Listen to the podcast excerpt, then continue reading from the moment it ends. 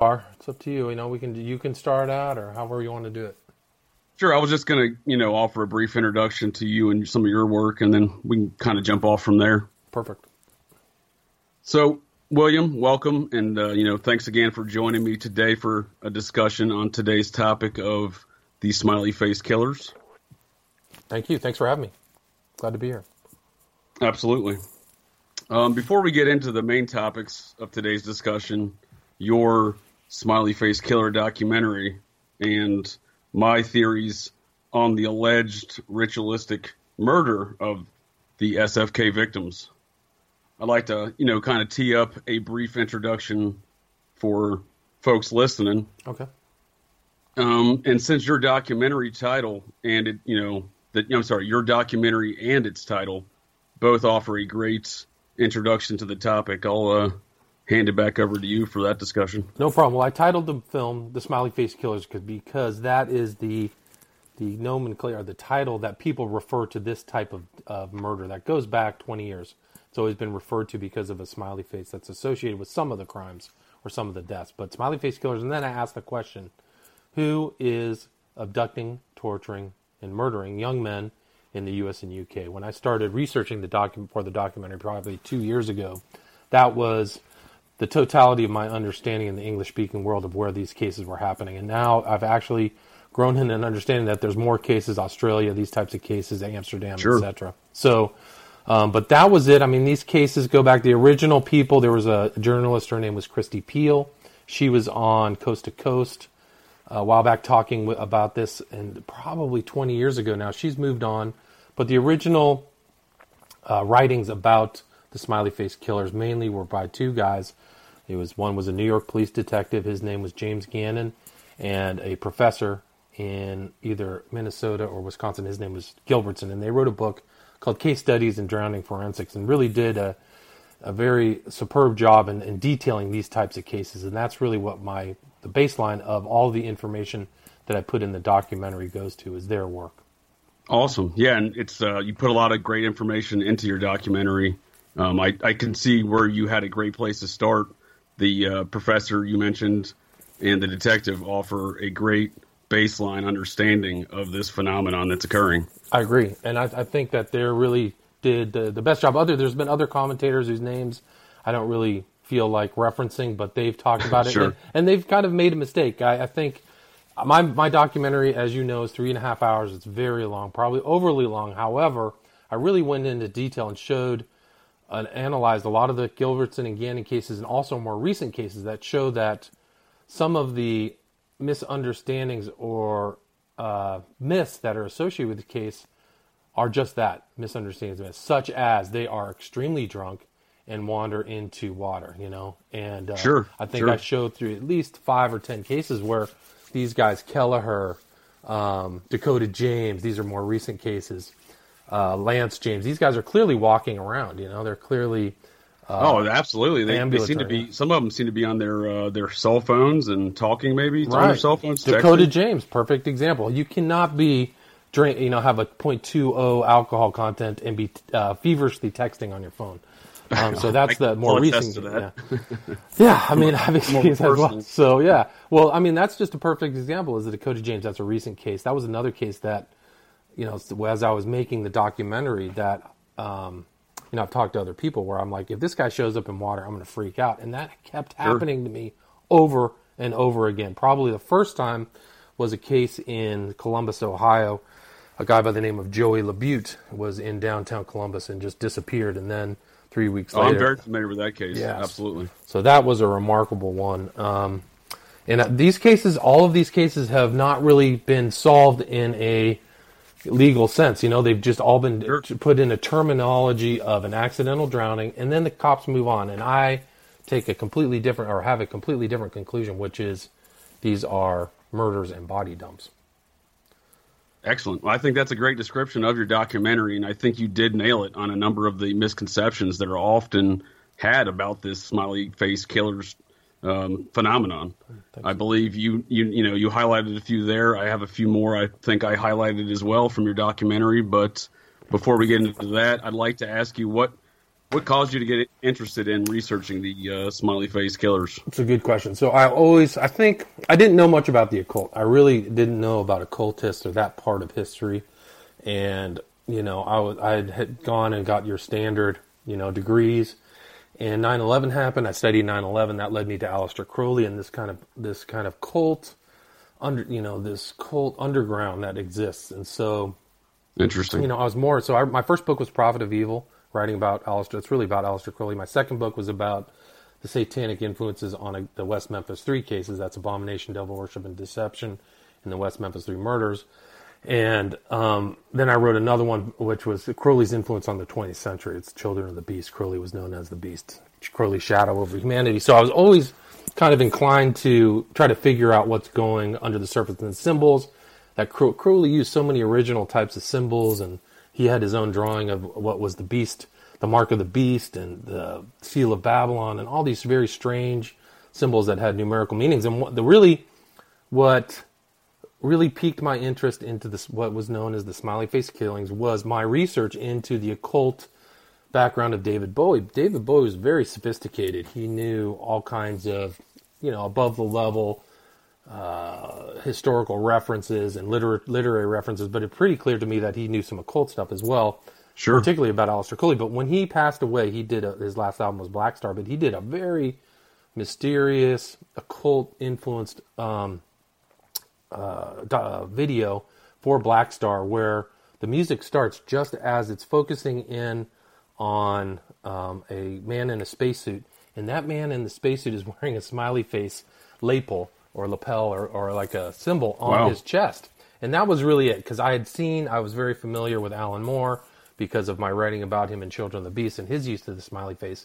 And then, and then, then this pops up in that, and I was like, well, what's this mean? And so I devoted a significant amount of time in my documentary to show the usage of the smiley face in modern culture. A lot of it leads back to, I mean, we can get into that later, but I mean, that was really where it started. So then I knew the smiley face killings, and then I really started just kind of casually following it and really realized that there was something here. I read all, like I did with Aleister Crowley, you know, I read a lot of the biographies. A lot of the biographies left information out. Well, a lot of the information I thought in other writings about um, these these cases were left out. I, I really think that Gannon and Gilbertson did a superb job, and it's really fantastic that you can reference their detailed, you know, investigation into these cases. But there's other things that are left out that I think that I kind of, uh, you know, added upon and put that into my documentary. And that was really how I how it got started. Was me wa- really watching that that David Bowie video and just going, Sure. aha, what's that? You know. Well, that's interesting, William. I and I, I think you uh, you definitely add some some very interesting things to the conversation relative to Aleister Crowley. I'm not familiar with all of your work as far as your writings go on, on the subject. However, what I what I have read and, and heard on the subject of your research, it seems very spot on and very well researched. Well, I appreciate that. You know, I was, I very, um, I took a lot of consideration into footnoting and referencing everything in all of my books. So, you know, I, I take that kind of uh, position that you really want to be rigorous, even though, you know, it's a nonfiction book. You know, you really have to. But I think it's important so people can see what what you've been reading. Sure. And I think uh, Aleister Crowley's a very interesting character in American history that is largely unknown to most of the population because uh, I'm I'm sure I'm you know not teaching you anything here, but for folks you know of the interwebs listening to this conversation, you know Aleister Crowley was at the uh, kind of the nexus point between NASA and Scientology. I find that really That's amazing. interesting. Yeah, it's true. Right there, JTO, you know, all those uh, in Pasadena was uh, Jack Parsons, who Aleister Crowley actually said he was the, his most important member of the OTO, the Ordo Templi Orientis, was Jack Parsons running the running the Agape Lodge that had Hubbard and all these other uh, scientists and people in the, the movie industry involved. And here's Jack Parsons talking to Von Braun. You know, he used to call Von Braun and ask him all these questions and stuff to say Right. this. And every time uh, they would do a rocket launch, uh, Jack Parsons would recite Aleister Crowley's "Hymn to Pan," this this uh, this poem of Aleister Crowley's. So he That's was, so uh, wild. yeah. You know, it, you know, in comparison to like a standard conventional history of NASA or you know Scientology, I'm sure Aleister Crowley's name is not mentioned very often. I would agree with that. I think that that's probably one of the biggest things overlooked in Scientology as a whole is that its bases is the occult. And Aleister Crowley, H- Hubbard's son, said that his dad was an aficionado of Crowley, collected his writings, and he used to like go over his Crowley's books before he would do his early, at the very beginning of Dianetics and Scientology in the late 40s and 50s. Um, he would he would reference Crowley stuff, and there's actually a recording of Hubbard talking about Crowley, talking about you know the great magician Aleister Crowley. You should read him. Called himself a beast, so he's familiar with a lot of Crowley stuff. And uh, That's fascinating. yeah, his son said that Scientology was black magic drawn out over a longer period of time, which I found pretty fascinating. This would have been L. Ron Hubbard Jr. Correct. So yeah, Okay. he had a name. He was his first son and was there at the very beginning. Um, Hubbard had the Dianetics for two years, and then there was bankruptcy and problems, and then he started Scientology, and and his his son was with him for about eight years, and then they had a falling out, and he did a famous article for Pen. You know, you back in the day there wasn't the internet, so they didn't have information. But he did a famous interview for Penthouse in like '87 or something like that, where he talked about everything about his dad and black magic Wow. and drugs and all the stuff that Hubbard was really into, that was really kept from the public. Yeah, I really do think you- you're you're correct in your assessment that that's absent from Scientology's teachings, modern day teachings. Well, you know, if you start reading through all the promises and all these things, and you see where where Hubbard got his ideas, um, where I even put it in my book book where Crowley his his receipt of his most important book was the Book of the Law, and he called it. I, it came to me as a bolt out of the blue in 1904, and then Hubbard uses the same term about his book Scientology. Came to me as a bolt out of the blue. It's incredible. There's really, I That mean, is incredible. One of the so so the Book of the Law has all kinds of you know mumbo jumbo in there and terms and very rich jargon of occult and historical nature. But they talk about the one who came after. There would be one who would come after and interpret the book. And uh, Hubbard thought of himself as the, and this is not uncommon in the like occultists tradition, is that Hubbard himself thought he was the one who came after to interpret Crowley's work. And he was anti-Christian. Very There's a, there's a very strong anti-Christian. I mean, it's a it's an incredibly strong anti-Christian uh, position from Crowley and in Scientology. You know, they they there's all this der, you know derogatory terms against Christ by Hubbard, which is pretty shocking, and a lot of people don't talk about that. Hmm. Yeah. Yeah, and I, I, I totally see what you're saying. Yeah, I, and I think part of that suppression of that sort of information is very relevant to this smiley face killers discussion as well. Because, um, for example, until I watched your documentary, I had no idea that the smiley face symbol was rooted in the, not only the occult but also had connections to Aleister Crowley. Yeah, yeah, it's pretty crazy. I mean, those guys like I, I talk about Peter Christopherson and these. I mean, I, t- I wrote about the interesting thing is before I even wrote about or made this documentary about the smiley face killers, I, killers, I had written about Genesis P. Orridge. His real name, I think, is Paul Hewson.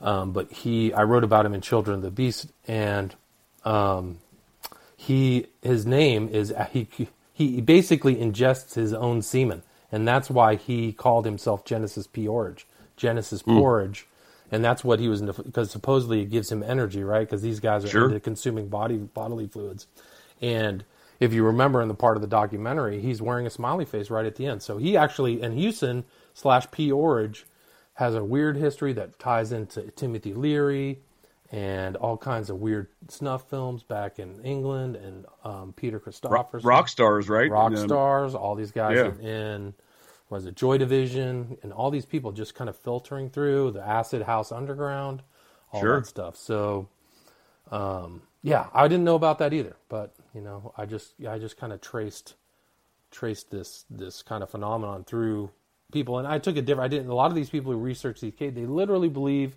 there's wormholes, that there's something paranormal, that Bigfoot's popping Right. out from behind a Right. tree, and I think that that paranormal position is untenable when you look at the facts, and also does a disservice to the victims and the public. They're actually in a, in a form of uh, deception or uh, you know creating this misunderstanding that I, I think is absurd and Oh, totally, those people totally. will never be called on it too which is a shame but yeah I, I think that you know, and I, I think you know, I can see where folks try to fill in the blanks in, in some of these cases.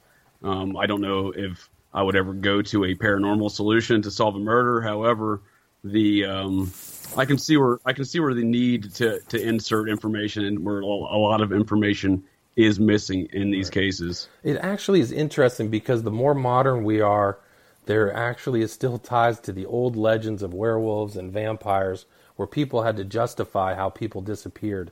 You know, whether, exactly. And there, there were probably serial killers and abductors and stuff like that all throughout history that never got caught, but people came up with this fant- fantastical thing, you know, that, that, that yeah, that's that, exactly what I was just it. trying to say. So the, the past is present, you know, these kind of things. Sure. and I didn't, I don't believe, I, you know, I, there clearly were are like death cults. There were death cults in India. That's where the word thug comes from. Is the thugim literally would allay uh, travelers and abduct them and take their money and kill them in front of their god. You know, and wow. yeah, the English had to really wipe, try to wipe them out, wipe that tradition. So this out. was up till hundred years ago, then still. Yeah, so that was roughly. actually that's the, the people who recorded it were the English invaders, the people who took over India. But yeah, so sure.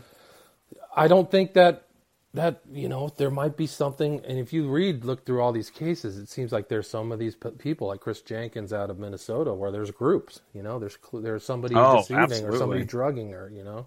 Uh, the, and the other more recent case was Zach Marr out of Boston, where there's differing differing opinions about how whether he got back in the.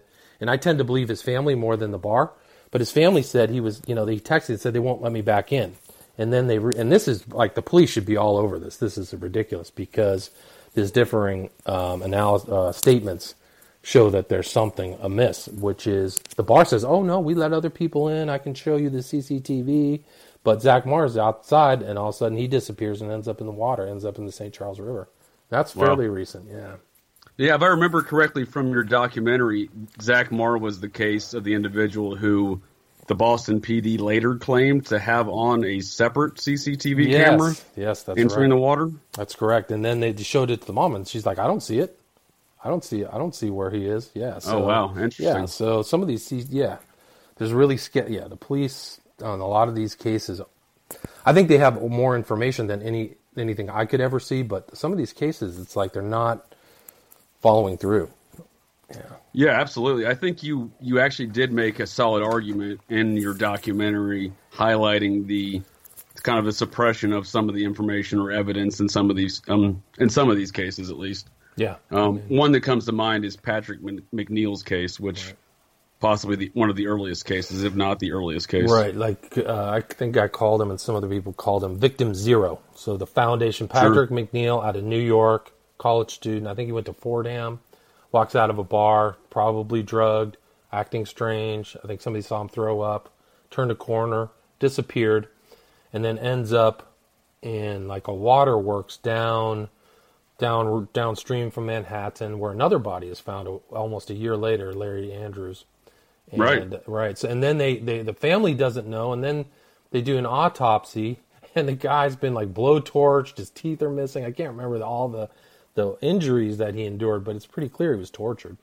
And, uh, and I believe the autopsy in that case was actually suppressed from the family for a great amount of time, was it not? Yes, that's right. They didn't. I think they didn't find it for ten years or like eight years after, which is critical because they didn't even know that the what their child endured, and that something like that happened in the Chris Jenkins case, where Jenkins was holding a, uh, some hair in his hand. It pretty clear that he was struggling. This is the guy out of Minnesota, and you know, the family had to look at the, the case files and analyze the pictures themselves. It's a disgrace. So yeah, it's a shame. That is, yeah, that's unfor- that's really unfortunate that yeah. a family would have to go through that. Yeah. So she's the mother of Chris. The Chris Jenkins is Jan Jenkins, and she did an interview with Ed Opperman about her book, which is was it Profiles in Courage. She wrote a book about her son and, and the loss and how the police actually, I mean, it's one of the few cases where they change it from an accidental drowning to a murder, to an unsolved murder. And there's actually a video of the chief of police, I think, in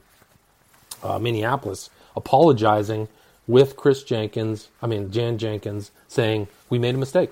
So, sure. Yeah, I, think, I believe I've seen that clip. Yeah, so that's another one. But yeah, It, that was an interesting case with Chris Jenkins because I, if I remember correctly, his uncle was a was a high up in the FBI. Correct. And it somehow that didn't even impact his family's ability to kind of get the investigated in, investigation jump started at all. It seemed. And that's similar to Corrie McKeague. Corrie McKeague would disappeared out of Bury St. Edmunds last year, or I can't remember, 2016 or 2017. And his uncle was is also an intelligence officer, and they actually they had never found his body. They actually went through this huge trash heap, but um, never found him. And, and that was an interesting case too, because similar to the Kelleher case out of Boston, where they traced the pinging of the phone north, you know, and they traced Kelleher's pinging south of the Charles River, and then he ends up back in the Charles River. But they never really, they never could figure out what he car he got into, Clark, uh, Corrie McKeague, and, and where he is. So it's a shame his mom was- is tortured and the family's destroyed. It's awful. Oh, I bet absolutely. It's got to be. It's got to be just a complete nightmare for some of these families. You know, given Oh. some of the His- some of the accounts that I've read. Corrie McKeague's girlfriend was pregnant, so they Corrie McKeague's loved one now has a child who will never know her dad. You know, it's crazy. Yeah, and, yeah, that is that is crazy. I, I believe you, there was a lot of CCTV footage of Corrie's disappearance in your documentary, correct? Correct. So you have him walking around. He's wearing a pink shirt, white pants, and wandering around post drinking at I think a gay bar, if I remember. There's definitely the strain of gay bars in these cases, but um, and he these guys are all very similar to Corrie McKeague, Dakota James, Joey LaBute, all on their phone, and all these people were actively involved in like either Grindr or these other kind of pickup um, sites, which is pretty remarkable. And then, you know, if you look at my conclusion, you know, I don't really want to go into the full summation of my documentary, but these guys are also Sure. the killers are involved in it, and the cops don't seem to put it together. So I wouldn't be surprised in some of these cases if the phone holds the evidence of the murder. And actually, I completely agree. Yes, absolutely. um, in in there's never been murders in L.A., but uh, the gay community here in West Hollywood, they've had criminals operating on Grindr who like roll uh, gay men. You know, so you know they put up a fake thing, and then the guy shows up, and they get beat up. Somebody gets takes all their money, and and walks out. So I think that some of these cases and some of these murders have something like that, where you know then they end up murdered instead of their money. There's oh, by the way, just to let the audience know there's really no financial involvement in any of these cases. Nobody's credit cards are used, nobody's money is taken, and that's a that's another factual indicator of what's going on with these cases. It's the fact No, that absolutely. happening, you know. Yeah, and that's and that's one of the strangest uh, aspects of this phenomenon is if this was a robbery, the individuals would be missing cash, Rolex watches, Right. cell phones, Right. these kind of items that are left found on bodies Yeah. in- of these victims, and it just does not compute with the the facts of the situation. that They just accidentally drowned. Right, too. And why are their belongings found in piles where they were last seen? You know, some of the cases, I think it's in La Crosse, like they're found by the this um, statue of the of the Indian chief. You know, which I found out later was a gay pickups joint or gay pickup area. So, Interesting. Yeah. So, um, yeah, just the whole financial aspect of it isn't, isn't viable. It's not a viable way, you know, path to to go down. No, and I think uh, I think you're spot on with that assessment there, William. And I think Joey LaBute is a is a is a prime example. That is a case that certainly attracted my attention while I'd been monitoring this phenomenon and kind of like some how some folks you know watch a sports team and follow the season and stats. I I kind of did the same thing with the smiley face killers for for about a decade now. Wow, so you go with that. What what Yeah, piqued, what piqued your interest, or how did you get uh, involved in, in following the cases?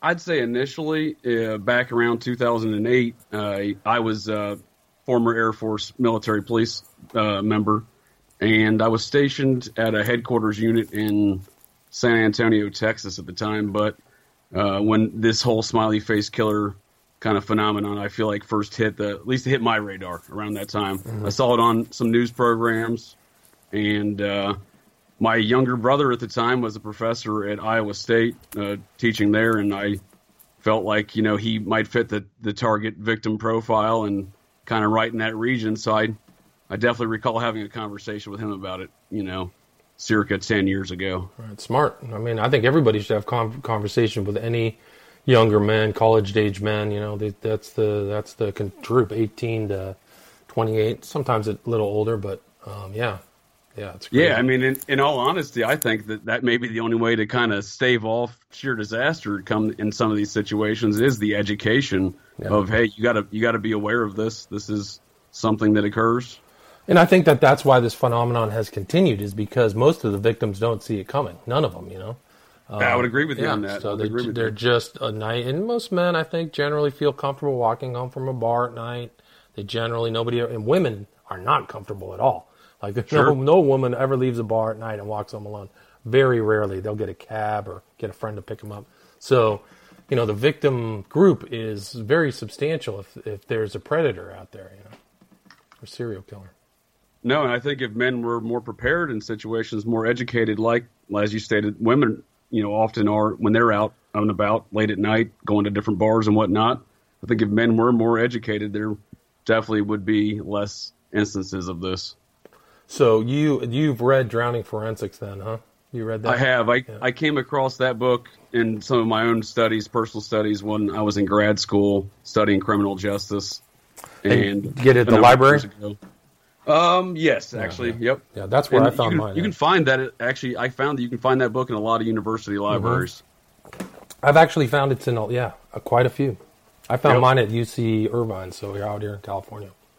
And it and it really is a very very excellent book in the field of you know forensic studies. I mean, the forensics are incredible. You know, I've never really been into forensics, but I appreciated the details and all the analysis and all the the references that are in that book. You know, no doubt. Sure. But back to Joey LaBute, when he, he, so he's a Cincinnati native. He disappeared out of Columbus, Ohio. Cincinnati native, at least his family is, because it was all over the news here gotcha. in Cincinnati. Where are I, you? In, you're in, are you in Cincinnati right now? I am. Yes. Okay, gotcha. Yep. And uh, so I, you know, I really took notice of that. That kind of really struck home to me that you know, there's, you know, while I had been aware of this phenomenon and kind of following it over the years, you know, no one had really, uh, you know, been a Cincinnati person, so it was never like kind of right in my face or anything like that. Or so I really took notice of that following Joey LaBute. Yeah, that was remarkable. That was one of the cases where I've noted his disappearance. Jim Smith has been a researcher, kind of going down the same path as me. And There's been a couple others. His names I don't want to divulge, but um, he's the one who informed me about his disappearance. And LaBute is remarkable in a lot of ways because in that weekend that he disappeared was the Arnold Schwarzenegger weightlifting or some kind of bodybuilding thing. So there was a large amount of people from the outside. And I've always traced some of these cases to people traveling, you know, that the perps are sure. not just in that location. They go, there's what the cases like there was a case of a guy who died at, uh, who disappeared and died when, um, Obama became president. There was a celebration in Chicago. That guy disappeared. So these big festivals or meetings, and that goes Jimmy Slack in Pittsburgh, if you remember that case. He was coming out of a, uh, yeah, all these places actually. Kelleher, Hurley, these guys are all coming out of either uh, sports concerts, arenas right? or concerts, right? So, yeah. um, LaBute was like that. And the interesting thing about LaBute, which a lot of people missed, is he was at a bar, but um, and also uh, gay. You know, his family uh, confirmed that.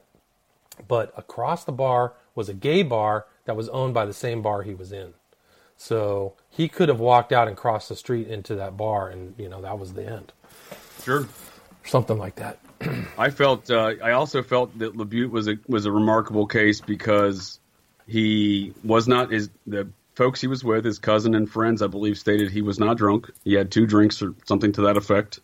Right. He walked out of the bar on his own recognizance, without his coat, without his, you know, his belongings, and didn't tell anybody. Right. so it they, seems yeah. that he is getting maybe maybe got uh, attracted to go somewhere, maybe got invited to go somewhere. Didn't his last text have like that weird JST, like he was trying to spell a word but he couldn't do it? So, yes, J- there was some jumbled or something. I can't remember. Some jumbled message, something yeah. like that. So yeah, that's a remarkable case. And then you have these other instances where like the CCTV doesn't freaking work.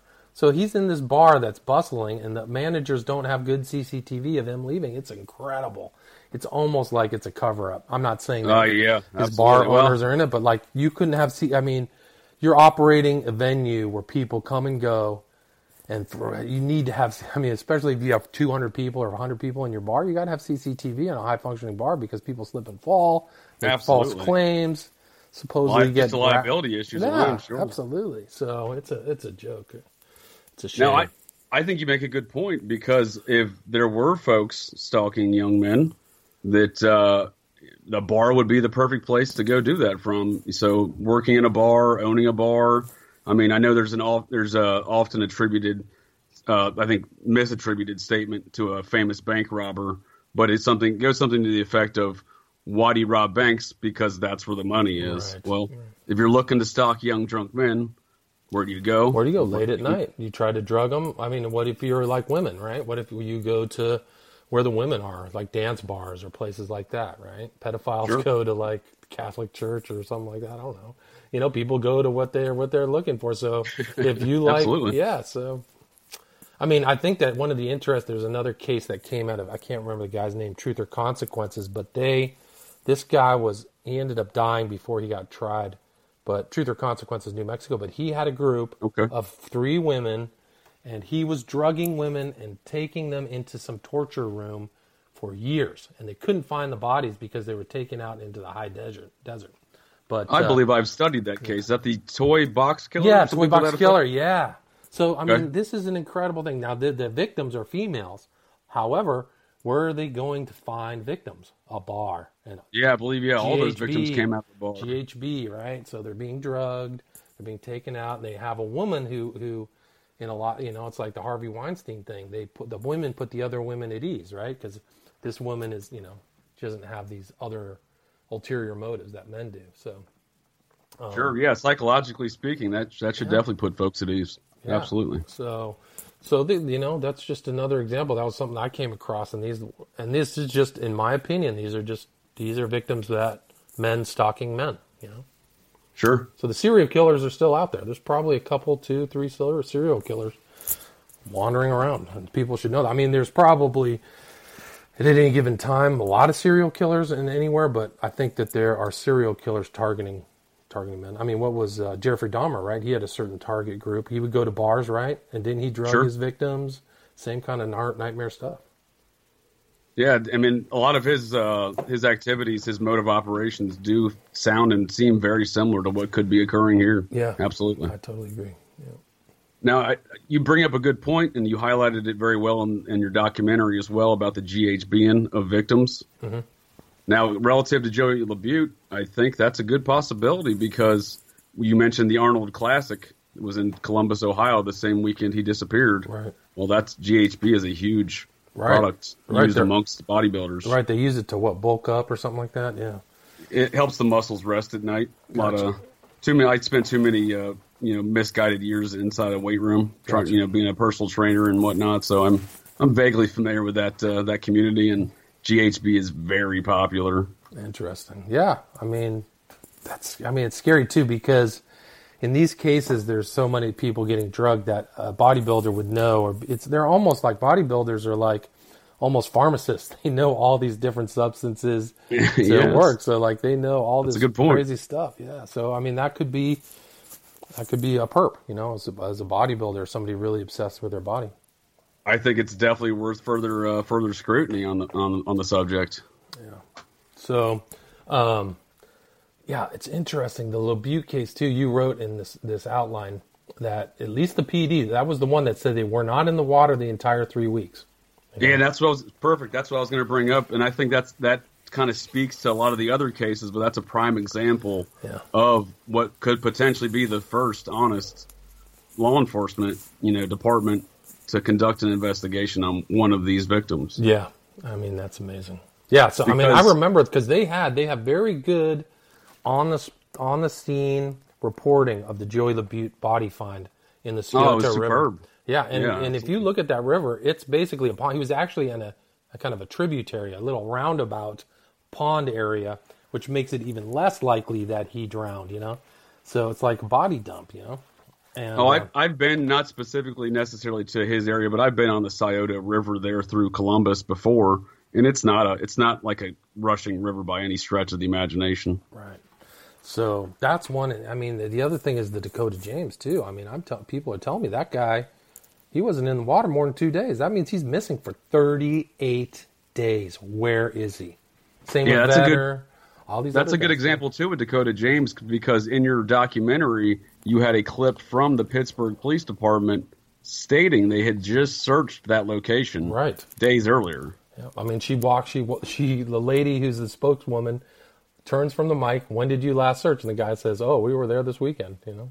So And I, I think that's one of the key areas that you did a good job highlighting is the fact that the bodies were not in its final location, the victim's body, not in its final location during the entire duration that the individual was missing. right. I mean, it's the same thing. Look at uh, what Shane Montgomery, another perfect example. Oh, that's a great example. Amazing case. That's the case outside of Philadelphia in Manayunk.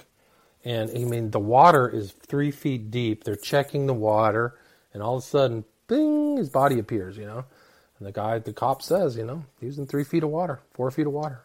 Like, Oh yeah, and even before that, I believe that's the case where they found his car keys in the right. same river, That's right. That's very true. So, and you can. and then fo- suddenly yeah. two weeks later, the body's in the same spot. Like Yeah. that's pretty. I mean, there's Come on. So you can find Yeah. the keys, but you can't find somebody who's six feet tall. Give me a break. And that guy Exactly. fits the victim profile too, like the BMI, super skinny, you know, Sure. young. The, I mean, somebody I've talked to people online, and they the BMI theory. There's almost nobody that's overweight, even mildly overweight. The only one is probably that one guy out of New York. I can't remember his name. Uh, Strozak. He was like the only budgie one, but everybody else is in good shape. sure.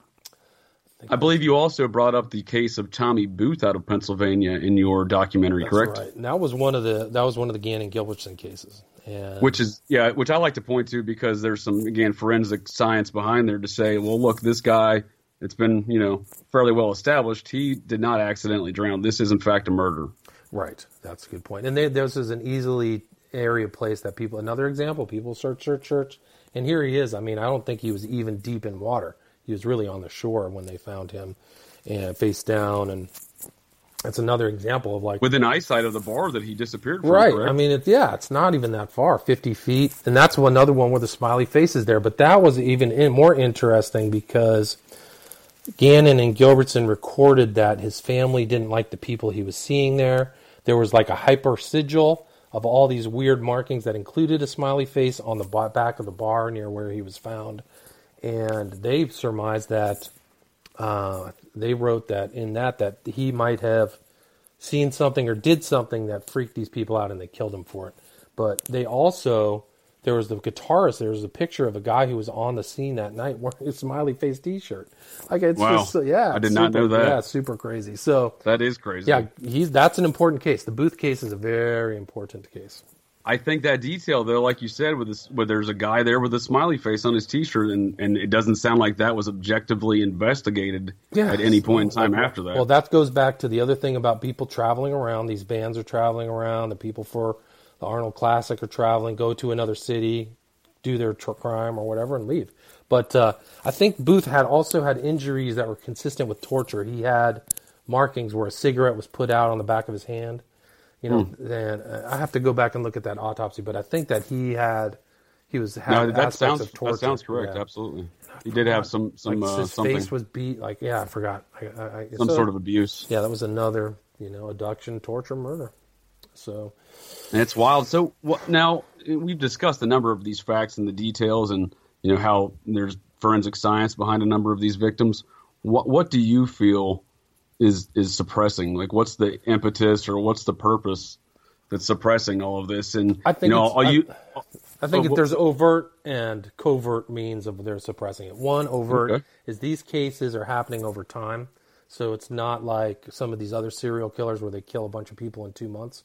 Um, it's almost like there's a delay, there's movement.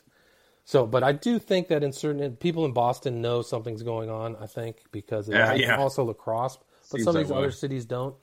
But uh, I also think the incentive of the cops is to take things off the book. So an accidental drowning is a much easier thing than trying to ascertain a complex MO and motive and try to find out what's going on. I mean, it would take to to. Un, I mean, that's probably why none of these people. Well, some people have clearly been busted because I show it in my documentary, but um, they would have to do a lot of things to to find possible victims. So I completely agree. I, I think a lot of it is very politically motivated. Yeah. You know, whether it be they don't want a murder on their hands to scare the community, or I even leave open the possibility that there's, you know, political players that are involved right. Well, I've in had the uh, that. in the entire network. I talked to an ex FBI agent.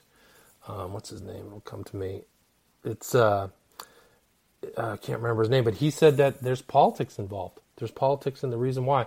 And another thing is, is I think that, that's a solid assessment. yeah, a lot of these colleges they always cover up murders and all kinds of stuff. They don't want to spook the parents and Yeah, that's billions of that dollars. I can see that for sure. Yeah. millions. Those are businesses, dude. Those are huge Yeah, businesses. They don't want to say your son or daughter could get murdered or raped and and freak people out. Well, I'm not sending them to the University of Minnesota. The University of Minnesota is an epicenter of murder, man. There are people getting murdered all the time there, and I mean they they would never want. To, oh yeah, well we've had ten killings that you know we've never accounted for. Your son could potentially end up in the river. They'd never say that. So.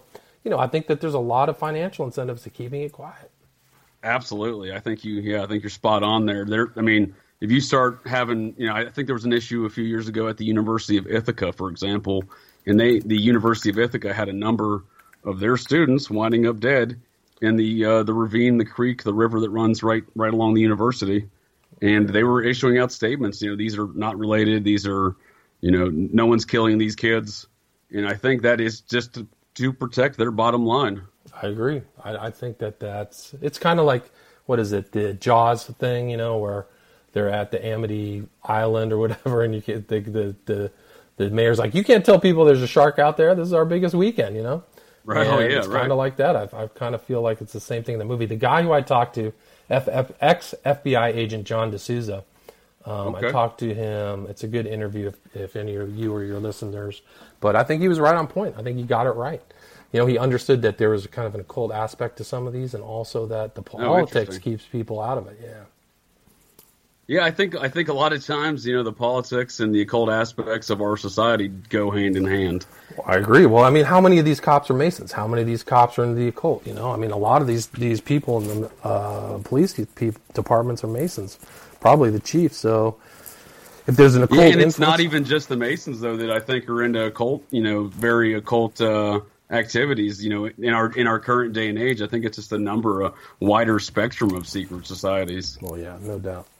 and that's kind of that's kind of bring gonna segue into my kind of my theory of the occult ritualistic natures of some of these murders and uh, the theory i'm exploring is are these smiley face killer victims a modern day example of a human sacrifice Right. Yeah. and Well, that's a good is- question. that's deeply rooted in, in you know occult history Absolutely. sacrifices No doubt. Well, I mean, yeah, there there are witch sacrifices that involve water, you know, and uh, West Memphis Three. Uh, there's other people, Kenneth Anger, the King of Witches, Alexander's. They've all totemically dropped people in water to disperse. It's something to do with the spirit disperses Sure. in the water. So these are all water deaths, you know. And if you look at at my documentary, I surmise that you know, a lot of these people are pre-drowned. They're not drowned in the in the water they're in, you know, and uh, and that's how it's easy to get the bodies in the water, make it look like a drowning. So, And I uh, think that's a prime example back to Joey LaBute when he, the, you know, the Columbus PD said he's not been in the water for three weeks. He he didn't die. He, he most like quote unquote most likely died before going into the water. right, that's right. So So yeah, I mean, I think your idea of human sacrifice is not outside of the realm of possibility. You know, I don't, And- I don't, I don't think. I think, yeah. have you come across any um, occult societies that in your research, your occult researches, that have been focused or interested in the mounds that exist in America? Not in Denver. I can't. I've come across the people writing about the mound theory and the and the old Indian theory associated with the American crimes, um, and just because of like, for example, a cross I think had the statue of of the chiefs in Sinawa. There was writing. I think Gannon talked about it. People have talked about the Indian Sure. aspect to it, and you know the the problem with me with that is that it's specified just in the Midwest because these crimes are happening in the UK, Thailand, you know, all over Spain. There were cases. So um, for me, that would diminish the possibility or plausibility of somebody committing these crimes to have some kind of old, you know, Aztec style, Indian style human sacrifice. That's, that's Sure. my opinion. What's your thought on it? I think we, as a society, as as uh, America in general, as a history goes, have we we've been uh, this this history of the mounds, America's history of the mounds, has been hidden away. It's it's actually an occulted history of Yeah, sorts. no doubt. Yeah, I mean, some there's some cities by you called Moundsville. You know, they took the Oh, mounds and they scraped them off. You know, destroyed Well, that's funny you mentioned that because so modern day Moundsville, West Virginia, you have a 65, 70 foot conical mound sitting there today. Yeah. Now, that mound specifically ties in directly into America's history because that was George Washington's favorite mound. interesting. I didn't know that. So, George Washington and all of the founding fathers were deeply interested in the mounds. Um, not just um, Washington and his secret society that he was the first that he that he started. What secret society is that? That's the Society of the Cincinnati. Oh, Cincinnati. Yeah, right. I mean, that's actually a huge. Have you ever seen that building that's in um, D.C. Cincinnati Society? Oh, absolutely. I lived That's in beautiful, DC for yeah. about four years. Absolutely. What years were you there for? Um, let's see here. Maybe oh shoot, maybe six years. Two thousand and yeah, eight and two thousand. No, it was two thousand and eight to two thousand and twelve. Oh, so four years. recently. Yeah. Gotcha. Yeah, I Oh, love that city. Yeah, yep, absolutely. But I, I, that's actually where I first discovered the Society of Cincinnati. I walked past their building. Right. Wasn't Cincinnati like a Roman patriot? Isn't that where it comes from? Cincinnatus. Cincinnatus, correct? Yeah, he uh, he allegedly took over the uh, Roman Empire back in 500 BC. Or I'm sorry, the Roman Republic in 500 BC. Won some wars and then gave the power back to the right, people. Right. So that, And that's that- kind of how Washington saw himself in the Revolution of 1776. He saw himself leaving his farm like Cincinnatus, and you know, winning the war and giving the power back to the people. That's in fact, he he references Cincinnatus, I believe, in his last speech to Congress. I think it's the Christmas Eve speech, I believe. Interesting. I didn't know that. I wasn't aware of that. So the Society of the Cincinnati is all of the officers and I believe some of the enlisted folk from the revol- from Washington's army in the Revolution. Interesting. Fascinating. They formed in May of 1783 versus America was formed in September of 1783. Wow. So before it even happened. Yeah, there's all kinds of strange things that happened right there at the founding of the country. There was all kinds of, you know, they there was what the agreement of 1790, which was when Jefferson, Madison, and Hamilton all decided to put the capital there at D.C. was done Oh, at a closed door meeting in New York. they And all the men you just named there are all very interested in the mounds. Well, that's fascinating. I mean, the mounds flow through American history. What do you, uh, the whole basis of the Latter Day Saints was mound theory, right? I mean, all these plates are in Right. mounds. So it was something that was in the the original colonists. They're clearly they knew there were other civilizations here when they moved to the Oh, Midwest. absolutely. Yeah. Yeah. I actually grew up Mormon. They're very interested in the mounds. Yeah, I mean, all of it. That's Joseph Smith's big thing. He found his plate in a mound, and that was the history. Was all these different civilizations, and they're fighting, and I mean, Oh, yeah, absolutely. the myths of the, the Mormons are pretty good, but um, yeah, So back to back to kind of where I was where my theory is heading with these mounds versus the smiley face killer. I just want to build a greater quick picture Okay. of the mountains in America. Literally, America is built on the mounds. Right. The first free city in 1783, Washington, Pennsylvania, just south of Pittsburgh. That was built on what is known today as some of the oldest rock art and mounds in America. interesting. Now, that same guy that founded that city, his son moved the capital of Ohio when he was the governor of Ohio, moved the capital to modern day Columbus. I didn't know that. And when they moved that capital, they took the contents of a mound to make the cornerstone brick of the Ohio State Capitol. Wow. Wow, that's amazing. And that's about, if there weren't two blocks of buildings in between, that would be within eyesight of where Joey LaBute was found. Right. Just and to kind of give so, you a reference point. So then the other place is close to Pittsburgh or whatever, right? The Washington, Spring Hill. PA? Yeah, Spring Hill is close to outside of Pittsburgh by 10 miles or something. Uh, something like that. Yeah. So basically, the, the the all of these men of the society these these were the men that drew the maps of America. Right. They George. George Washington started as a map, uh, right, map maker. Ab- absolutely. And so they the society began documenting all these mounds all the way across the U.S. I mean, even we'll take La Crosse, Wisconsin, for example. The first map that was drawn there was by um, Lieutenant Zebulon Pike, Mm-hmm. who is Pikes Peak, namesake Gotcha. for Pikes Peak, the mountain in Colorado. Yep. And you know, he was there documenting the mounds. You know, so you're saying his, this, this, the Society of Cincinnati is documenting these mounds. They that's where that was their first mission. So they Gotcha. it appears that they started documenting these mounds immediately following the Revolutionary War, setting up cities around in and around the mounds. So I'm talking 1783 all the way to 1838 when Texas is you know being founded. That was founded in Nacogdoches, and that was on on in and around mounds of Nacogdoches. Fascinating. So you're saying that the the the Society Society of Cincinnatus created cities based upon mound structures. Absolutely. Gotcha. And to, to speak to your worldwide um, phenomenon of you know these style of killings that, that occur in other in other countries.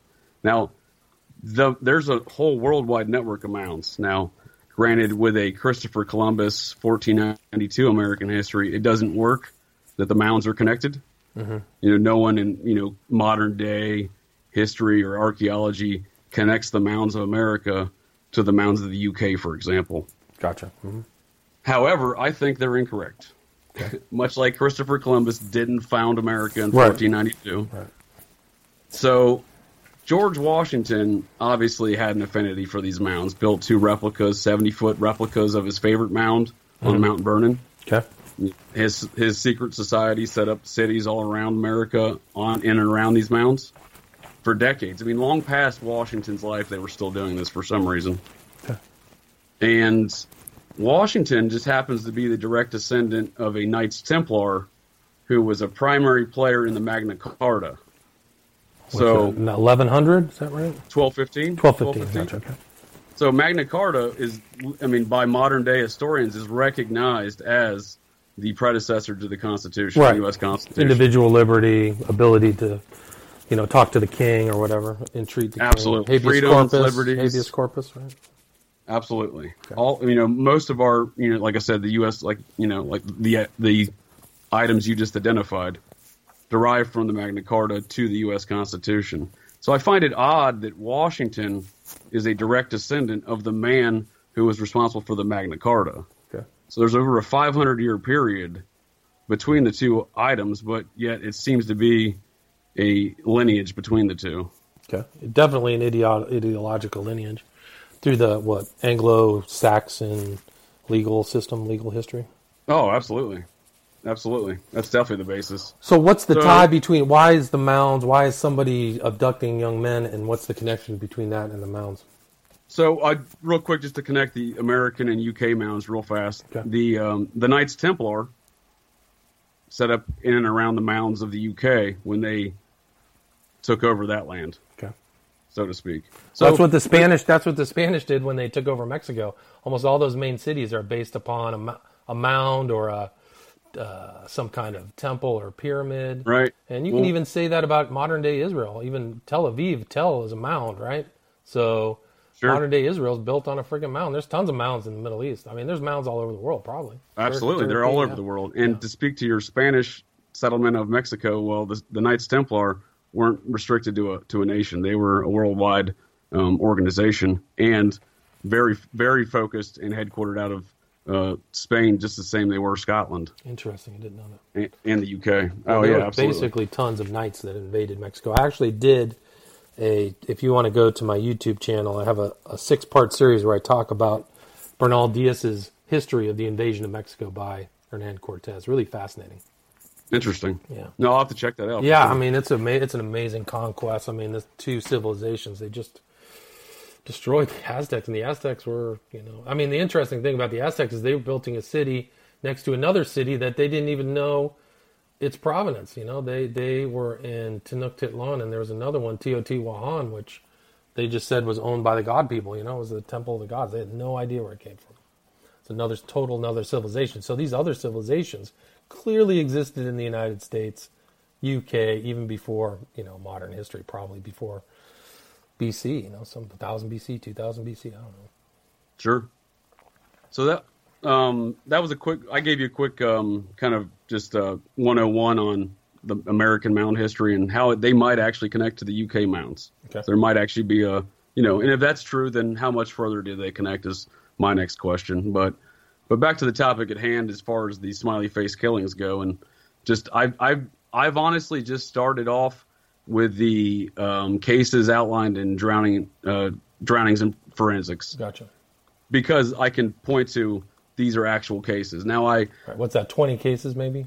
yeah I think it's a dozen. Yeah, maybe thirteen. Three, four, five, six, seven, eight, nine, ten, eleven, twelve. They did yeah, three, four, five, six, seven, eight, nine, ten, eleven, twelve, thirteen, fourteen. They did fourteen cases.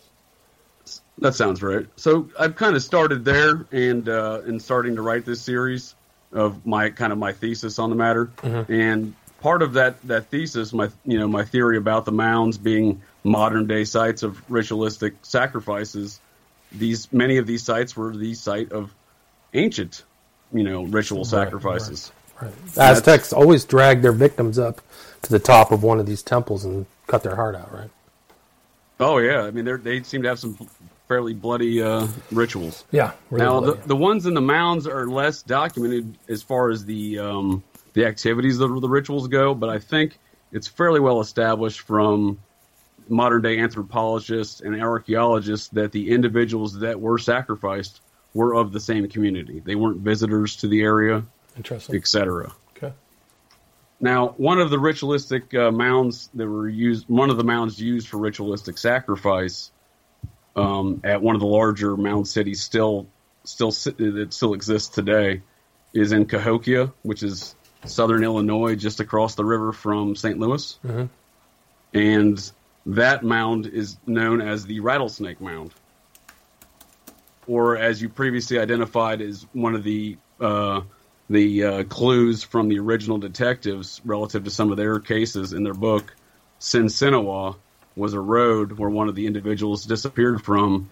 It was also allegedly uh, marked at a site, one of the sites in Michigan for a victim. Well, Sinsinawa means rattlesnake mound. Interesting. Fascinating. So I, you know, there are some, you know, a uh, very kind of rough um, connections, tenuous connections to mounds already based upon their research from the Right. original detectives. Right. So I kind of took that a step further and I said, well, this if this could be a thing, then um, where are there not mounds? So I identified an entire state that there are not mounds. Which That's is? New Mexico Okay. and I compared that their their city of Albuquerque to the city of La Crosse as far as statistics go relative to these style drownings, these quote unquote accidental drownings.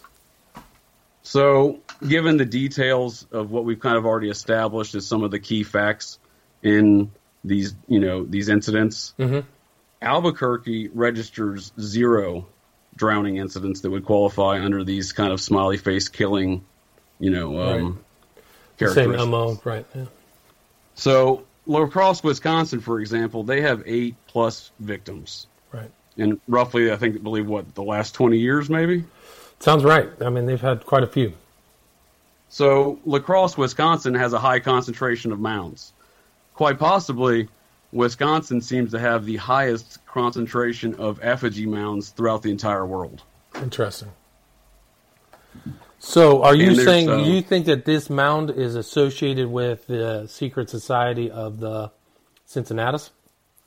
Well, while they definitely had a great interest in the mounds, um, other secret societies since then have definitely showed interest as well, including the ca- secret societies within the Catholic Church, the Vatican, the Jesuits, uh, to be more specific. Um, if you want to call Walmart a modern day secret society, I mean, what is the what does the Walmart family own? About 150 billion dollars At least, yeah. and you know we don't no one knows what they discuss in their board meetings but they have a they they show a great pattern of building walmart stores on top of mounds Really interesting. I didn't know that. and then they're not the only ones i mean government buildings uh, Right. catholic churches masonic lodges i mean there are a lot of secret societies that that definitely en- enjoy these mounds or have an affinity for these mounds Right. so what what I'm what more what I'm saying is that I I see it more as a modern day occult group, um, essentially following some practices they maybe they they have throughout history. Maybe they're newer practices they're just applying to older occult sites. Interesting. So, and just in comparison, where La Crosse has eight plus victims, they have 52,000 residents, 11,000 students. Albuquerque, zero victims, zero mounds, 10 times the population is La Crosse, three times as many students as La Crosse, and the river goes right through town. So, it seems odd that there wouldn't be uh, in, at least some correlation, you know what I mean, between those two locations. Yeah, it's odd. I mean, yeah, I don't know. I don't know what to think. I mean, I think that the mounds there's there could be something there, but for me, I think the motivation is, you know, there. I mean, there's always been my thought in the back of my mind that there's some kind of like human sacrifice aspect to this. Like Mhm. if you look at, uh, God, what was it? Um, if you look at the old myth of Hadrian, right? He had his lo- his ideal gay lover was this guy by the name of Antinous, right? Antinous, who popped up in the whole Pizzagate investigation with Oh, I'm, I'm familiar. The Right, and, and he supposedly drowned or was drowned or sacrificed in the Nile, right? So oh, I did not know that. yeah, so that and that is that Antinous is like a gay ideal that has gone on for thousands of years within that community, right? Is this like, kind of like this young lover, and then he dies when he's young. So you know, it might be have something like that, you know. So Yeah, it's very possible. and that there's your sacrifice there's your kind of thing you know um, but i have to look into more into this mound stuff but i think that the the thing is is that there's some out here in la that you you know of van zant but there was robertson a couple other guys roberson Yeah, I sent you Van Zandt. That's an interesting case. I, I actually served time with that man in the, uh, you know, like I said, the Air Force military police on a deployment, and we have common people or had common people, I, I presume. You do know, you um, think that he was abducted or do you think he disappeared or committed suicide I wouldn't have any personal, um, you know, thing to weigh in on that. However, I, I do say his, his, his case seems very suspect to fall Oh. in this same line of, of smiley face victims. Yep, same thing. Out at a bar, I you know I, I live by there. I live by Hermosa, so I know exactly where that liquor store was that he was last seen. But they, you know, the cops there did some more research, and they said that he was last seen with a group of people he didn't know going into a parking uh, garage. You know, which I know exactly where that parking garage is. So Interesting. super sketchy. Yeah, that's a real odd one. He was. I I think a lot of times, like just like that, there's an additional detail that could weigh in heavily on solving these cases. I agree. I totally For example, agree. two of the early cases, they they wrestled together on the same varsity high school team, that's right. uh, varsity yeah varsity wrestling team in Wisconsin. Well, there were two other cases where the parents worked together at the same high school. It was, uh, which I didn't include. What was that guy's name? It was in Wisconsin. I think it was. It'll come to me. Yeah, I mean Wisconsin's a hotbed because I know five of the victims are from the same county, and one of the victims, his father was the sheriff in that county. Wow, no, it was Nathan Edberg. No, what was it? It's Nick Rossini and Nathan. No, it was Nick Rossini and somebody out of Wisconsin, Minnesota. Rossini and somebody else. The mothers knew each other, and they both ended up. I'm not familiar And with that. I'll Rossini was one out. in the documentary where like out jogging and then found in three feet of water. You know, super sketchy. Um, That sounds very Right. sketchy. Whenever they go out jogging for something like that, and they expect to come back shortly, and poof, Gone. disappeared. Yeah, it's crazy. But relative to Van Zant, I know that uh, there, there's not earthen mounds in, in California. However, there's a great record of seashell mounds. Right. In that, in That's Hermosa true. Beach. Well, there was seashell mounds all over California that were they they were this invaluable repository of thousands of years of history from people who had lived in California for Absolutely. millennia, and they just scraped them off. There were Yep. huge ones in Berkeley, and I'm from Northern California, and all Okay. around the Bay Area. They had Oh, yeah, these Bay mounds. Area, absolutely. So the the local Indian, what the local natives would go down to the same spots and fish for these clams or shells or oysters or whatever it was, and chuck them in, chuck the remnants in the same spot for millennia, and they were gone. And then some of those were supposedly like three stories high. They were huge. Sure. So it's uh, No, it's just a shame. oftentimes, I think those are attributed to just kind of garbage. However, the ones that were actually excavated for archaeological archaeological surveys uh, in Oregon and in Washington, and is and on the East Coast as well, in New York, Boston, Philadelphia, the seashell mounds, they all had they had burials in there. There was there was stuff in there.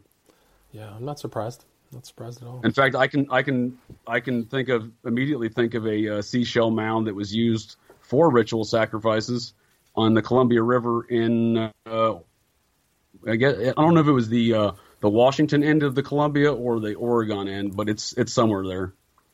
Not surprised. Not surprised at all. Yeah, So I, I mean, you know, I, a lot of I lost history. Hermosa Beach as being a site of a former seashell mound. I I don't have that you know specific evidence like I do in Columbia, but or the Columbia River site, but you know I think there's a lot of correlations that can be drawn there.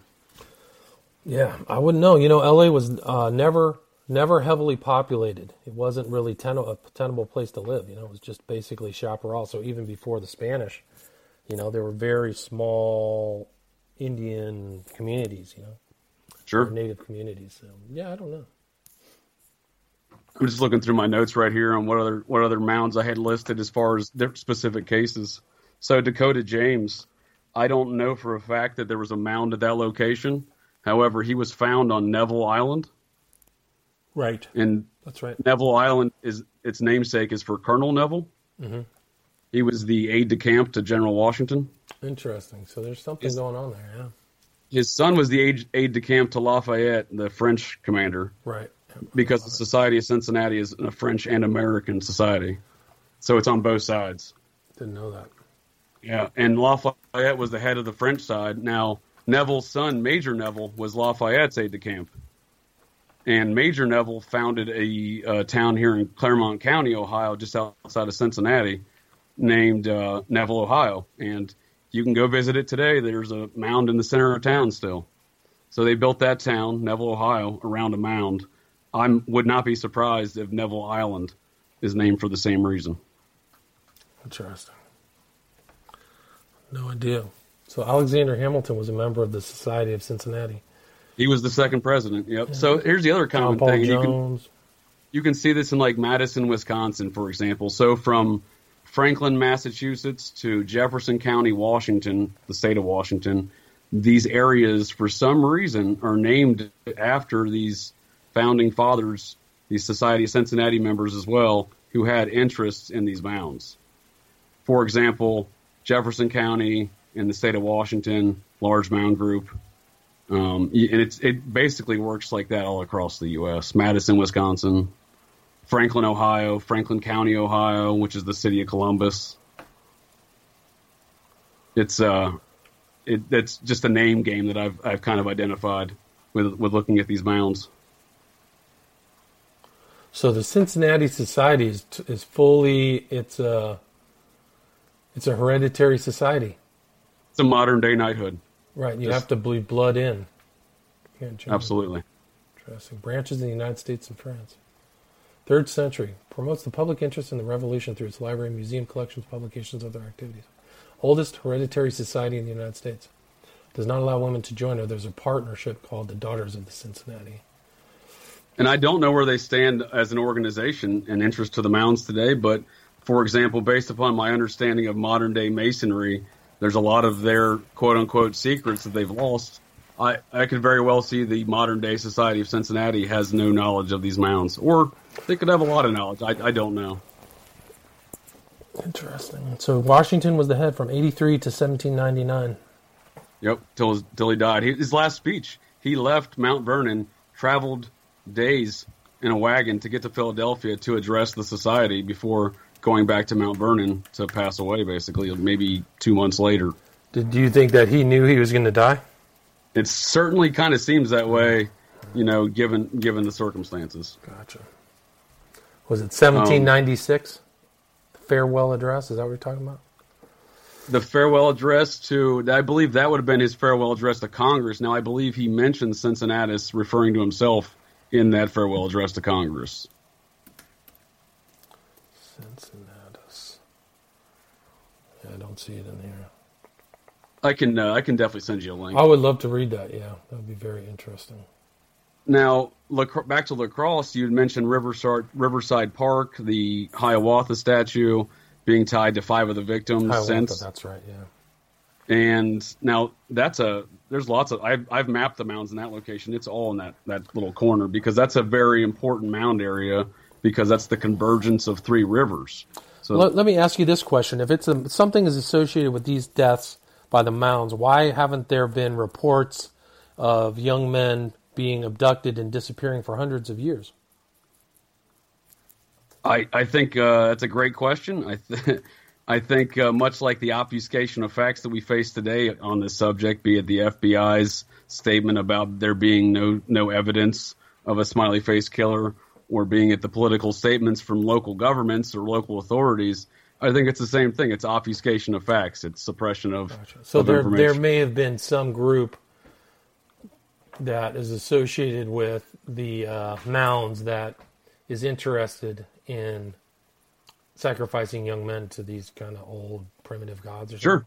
Yeah. Absolutely. I, I, leave open the, you nailed it, but I leave open two possibilities to achieve that. Either there's always been a group since, you know, it's a theology or a mindset or a philosophy that existed, you know, back when folks were sacrificing on the, the mounds that we know they were sacrificing in America. The ones, you know, in Cahokia, for example, we know folks got sacrificed from that community in that rattlesnake mound.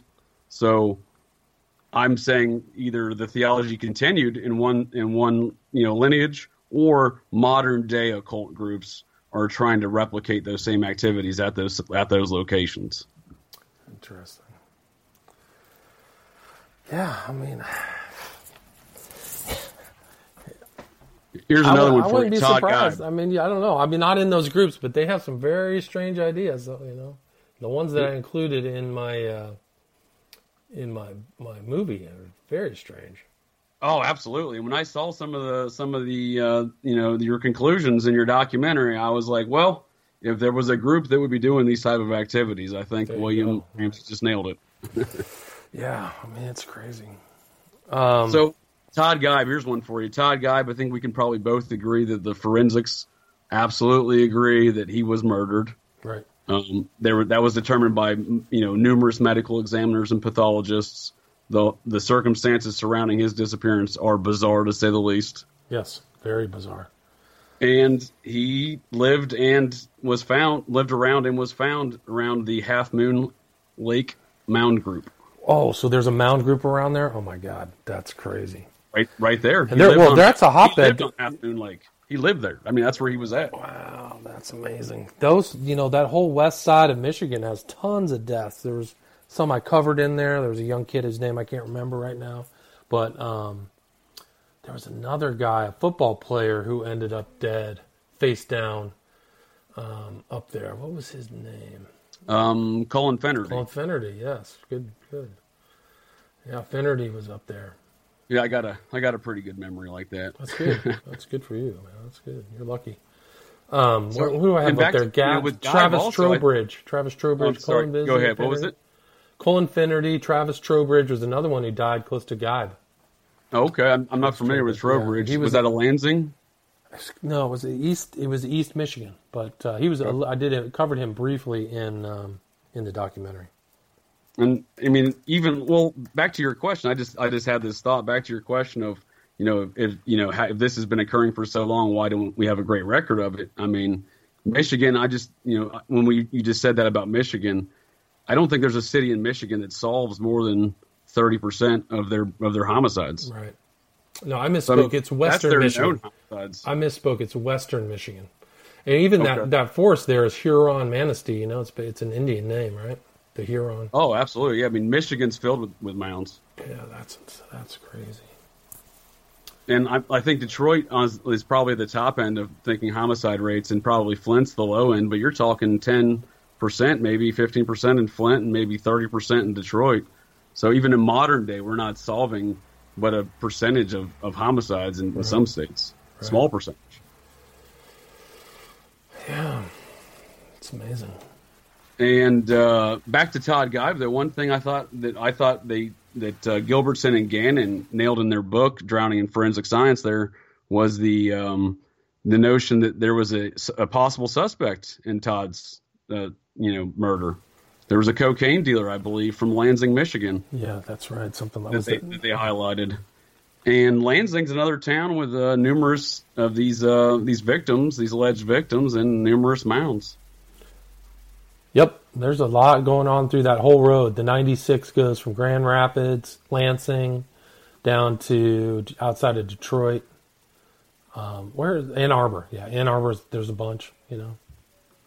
Yeah, it's crazy.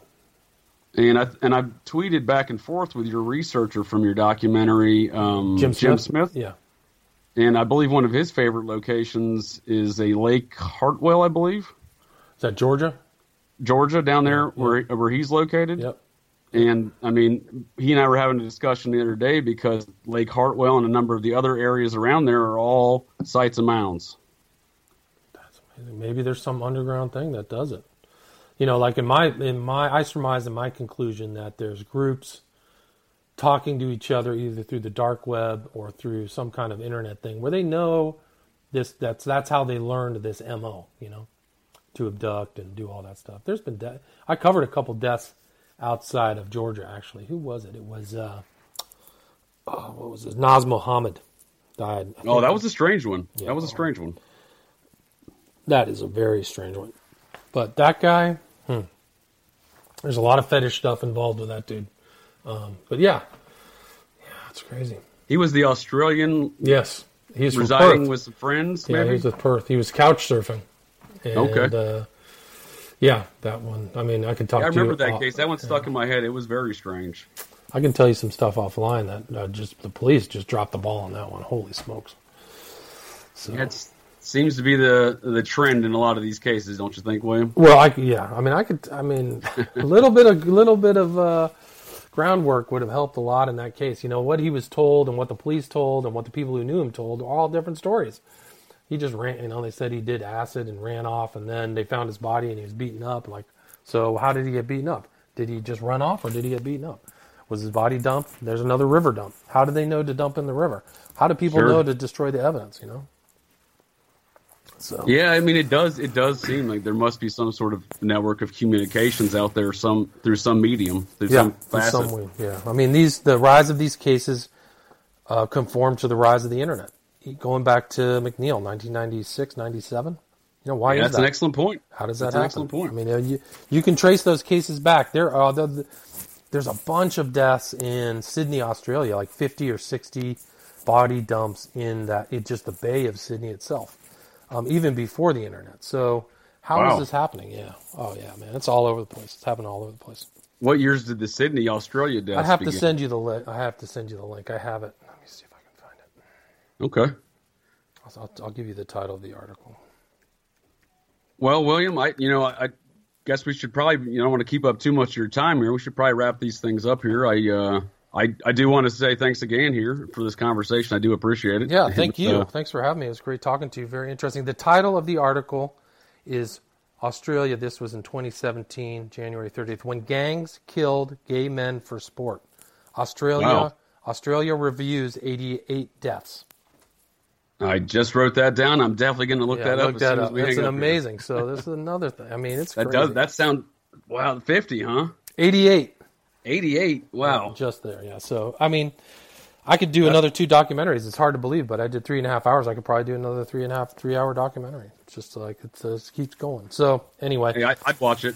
I uh, I appreciate can, that. I can, absolutely. I, I can give you my highest recommendation as far as a uh, quote unquote fanboy. If you can call myself a fanboy of these smiley face killings, you know, I've again I've been tracking them for a, a good decade now. Well, it's great And- to talk to you then, because you know we have a small group. There's a small group of us, not just me and Jim Smith. All have kind of Yeah. developed an interest in these cases. Also, you know, it's You know, very glad you brought that mysterious. Yeah.